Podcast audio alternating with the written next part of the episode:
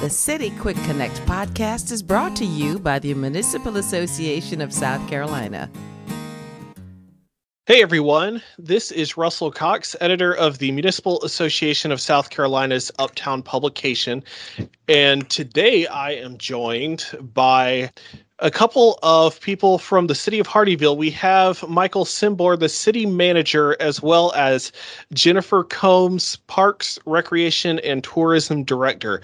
Michael, Jennifer, how are you in Hardeeville today? We are doing wonderful. Thank you for inviting us to this podcast. Doing well. Thank you again for the invite. Glad to have you on. Certainly, because we love to talk about these achievement awards. And the one we're talking about today, Hardeeville won in the population 5,001 to 10,000 category. Hardeeville is, I'm sure a lot of people know, is among the fastest growing municipalities in South Carolina, and its population in the 2020 census, which are the numbers we use for the population categories, I believe was 7,473, and I'm sure it's higher by now. Substantially higher, probably over 10,000. So Hardeeville won this award for the new recreation center, which, as I understand, was part of the city's vision for a number of years before all the pieces were able to come together. Could you guys talk just a little bit about all the pieces involved with the rec center? Yes, sir. So, yeah, that's a great question. So, as you indicated, the city has been the fastest growing city in South Carolina, for the last 5-6 plus years. So, but to go back a little bit further than that, the city in early 2000s was only 5 square miles, about 2,000 people. So from early 2000s to mid to late 2000s, the city grew from 5 square miles to 56 square miles.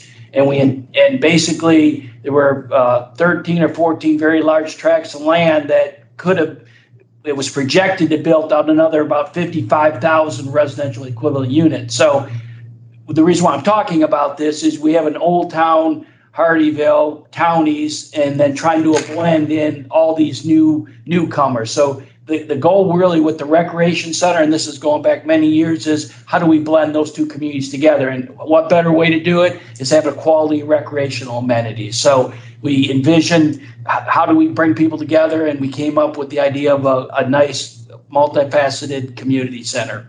Yeah. And I mean, in terms of, making some improvements towards parks and recreation for the city, one of the goals, of course, of our council and administration was really to have a facility that had a really large regional impact. And of course, offering different opportunities for indoor recreation. We certainly have a lot of opportunities for outdoor recreation, but we didn't have as much for the indoor.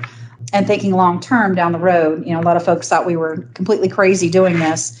But long term, it's a really good asset to have for your parks and recreation.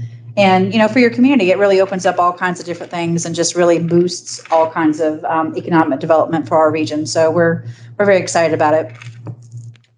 Jennifer, what are all the sports played at this center?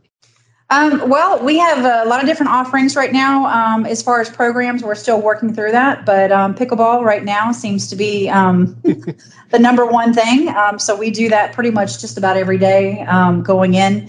And we also have basketball. We've got racquetball courts. We're looking at doing some dodgeball and, of course, youth athletic sports as well. And then, of course, we have a beautiful fitness center that really focuses on, the whole being with your health fitness as well. And to make matters even better, we have an indoor mezzanine track. So, being down here in the Lowcountry, it's super hot. So this is a great amenity to have. And it actually, it was the number one needs when we did our need assessment when building all of this stuff together. So it was really great to be able to see it and put that in, because you don't get to see that too much anymore. So it's pretty cool. Mm-hmm. Is pickleball taking off as wild in Hardeeville as it is everywhere else? Yes, it is. If they could, they'd probably have it 24/7. So, but it is really neat. We have Margaritaville, Hilton Head, Latitude Lakes, all those different areas around us that are you know, basically utilizing the same space. So it's really neat that we have a place that they can go to because it's packed everywhere down here in this region. It's packed. So it's nice to be able to have them come in. And of course, playing indoors is a bonus for them as well. Mm-hmm.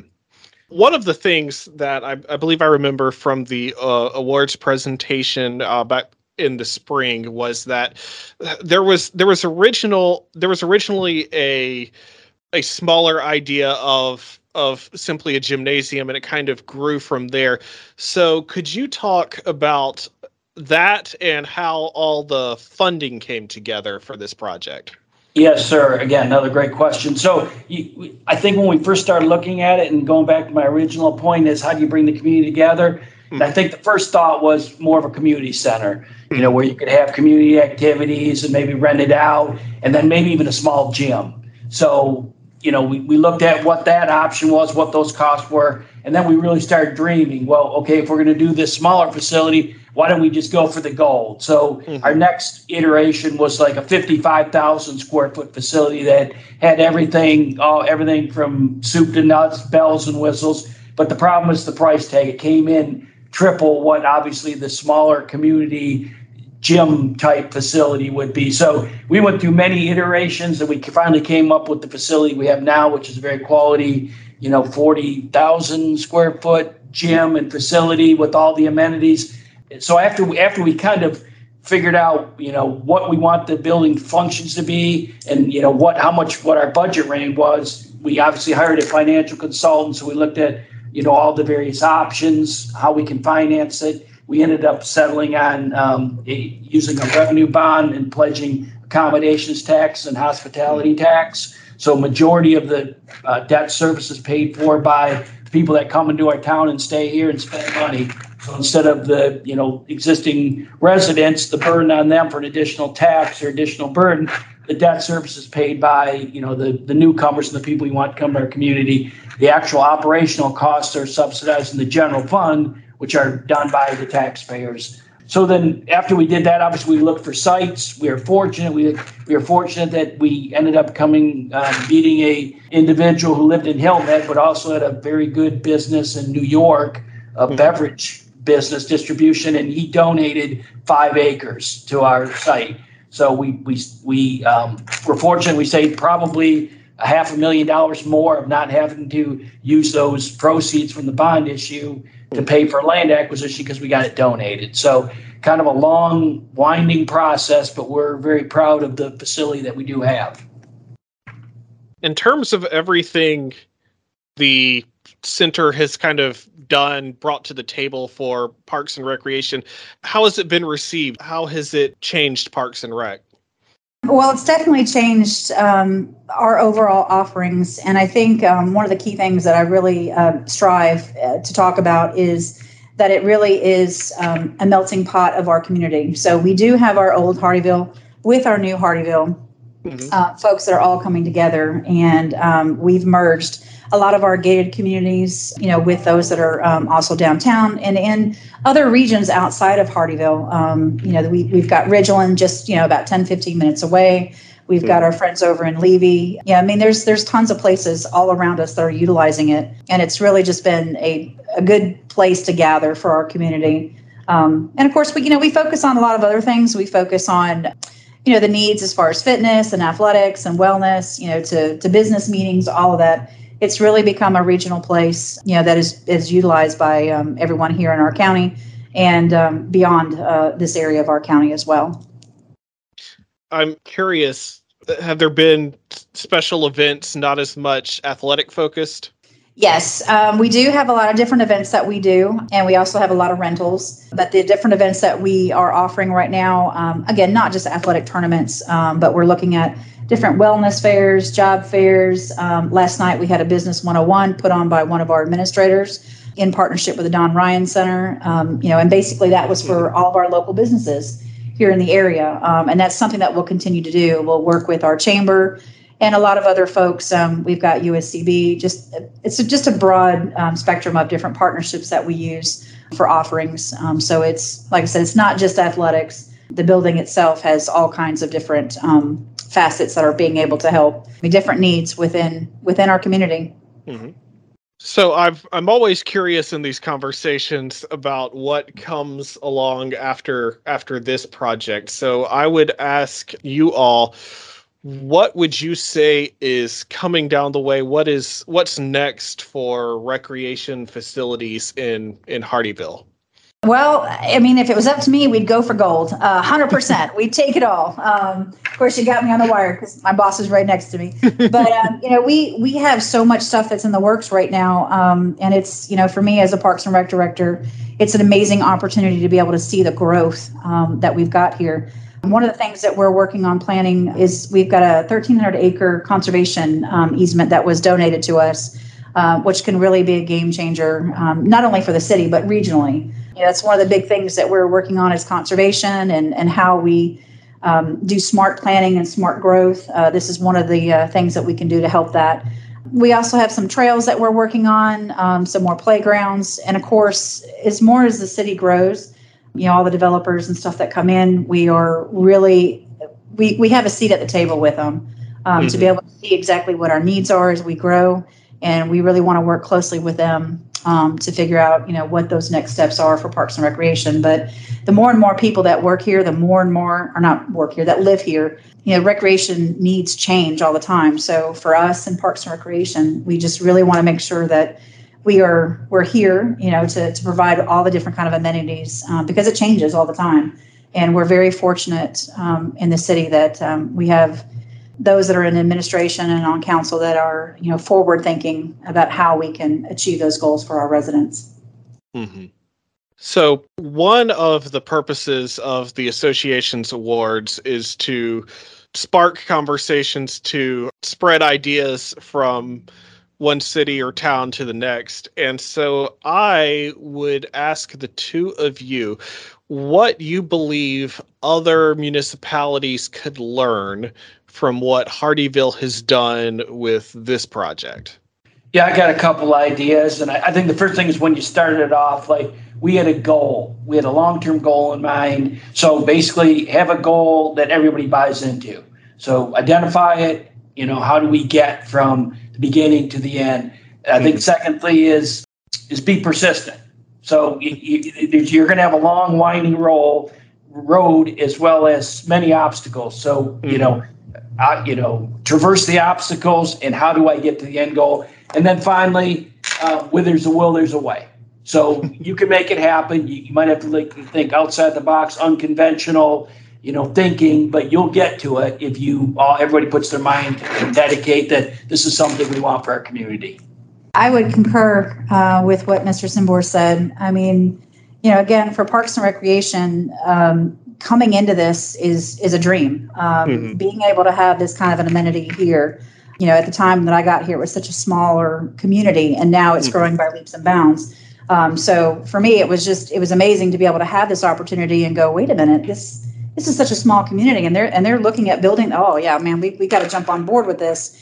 And a lot of time, councils and administration get a little squirrely because, the costs and all that stuff that come into it. But, as you said, we worked together as a team. We had that vision, we had the goal, and we really stayed the course. If you can dream it, you can achieve it. And, that whole thing with the baseball players coming out of the corn and, if you build it, they'll come. And that's what we're experiencing right now is that, a lot of folks don't see what the economic impact from having these recreation facilities really does for our community.